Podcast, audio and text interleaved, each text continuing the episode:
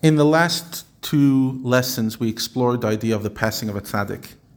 That's the first part of letter 27. This is a commentary. It's a exploring even deeper some of the ideas that we explored in the first part of 27. It states in the Zohar that a tzaddik who departs is to be found in all the worlds, more than during their lifetime. Now, this needs to be understood.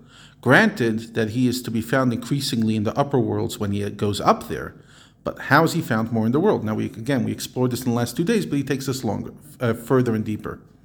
This may be explained according to the teaching which I received, says Rabbi Shneur Zalman. The sages have said on the verse Shavak Chaim L'chol Chai, he has left life for all the living. As mentioned above, the expression is problematic. He has not left anyone life which was not their own.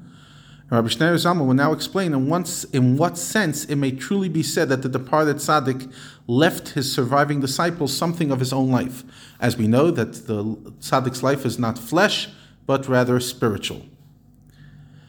And he lives by faith, he lives by awe of Hashem, and he lives by kindness, love.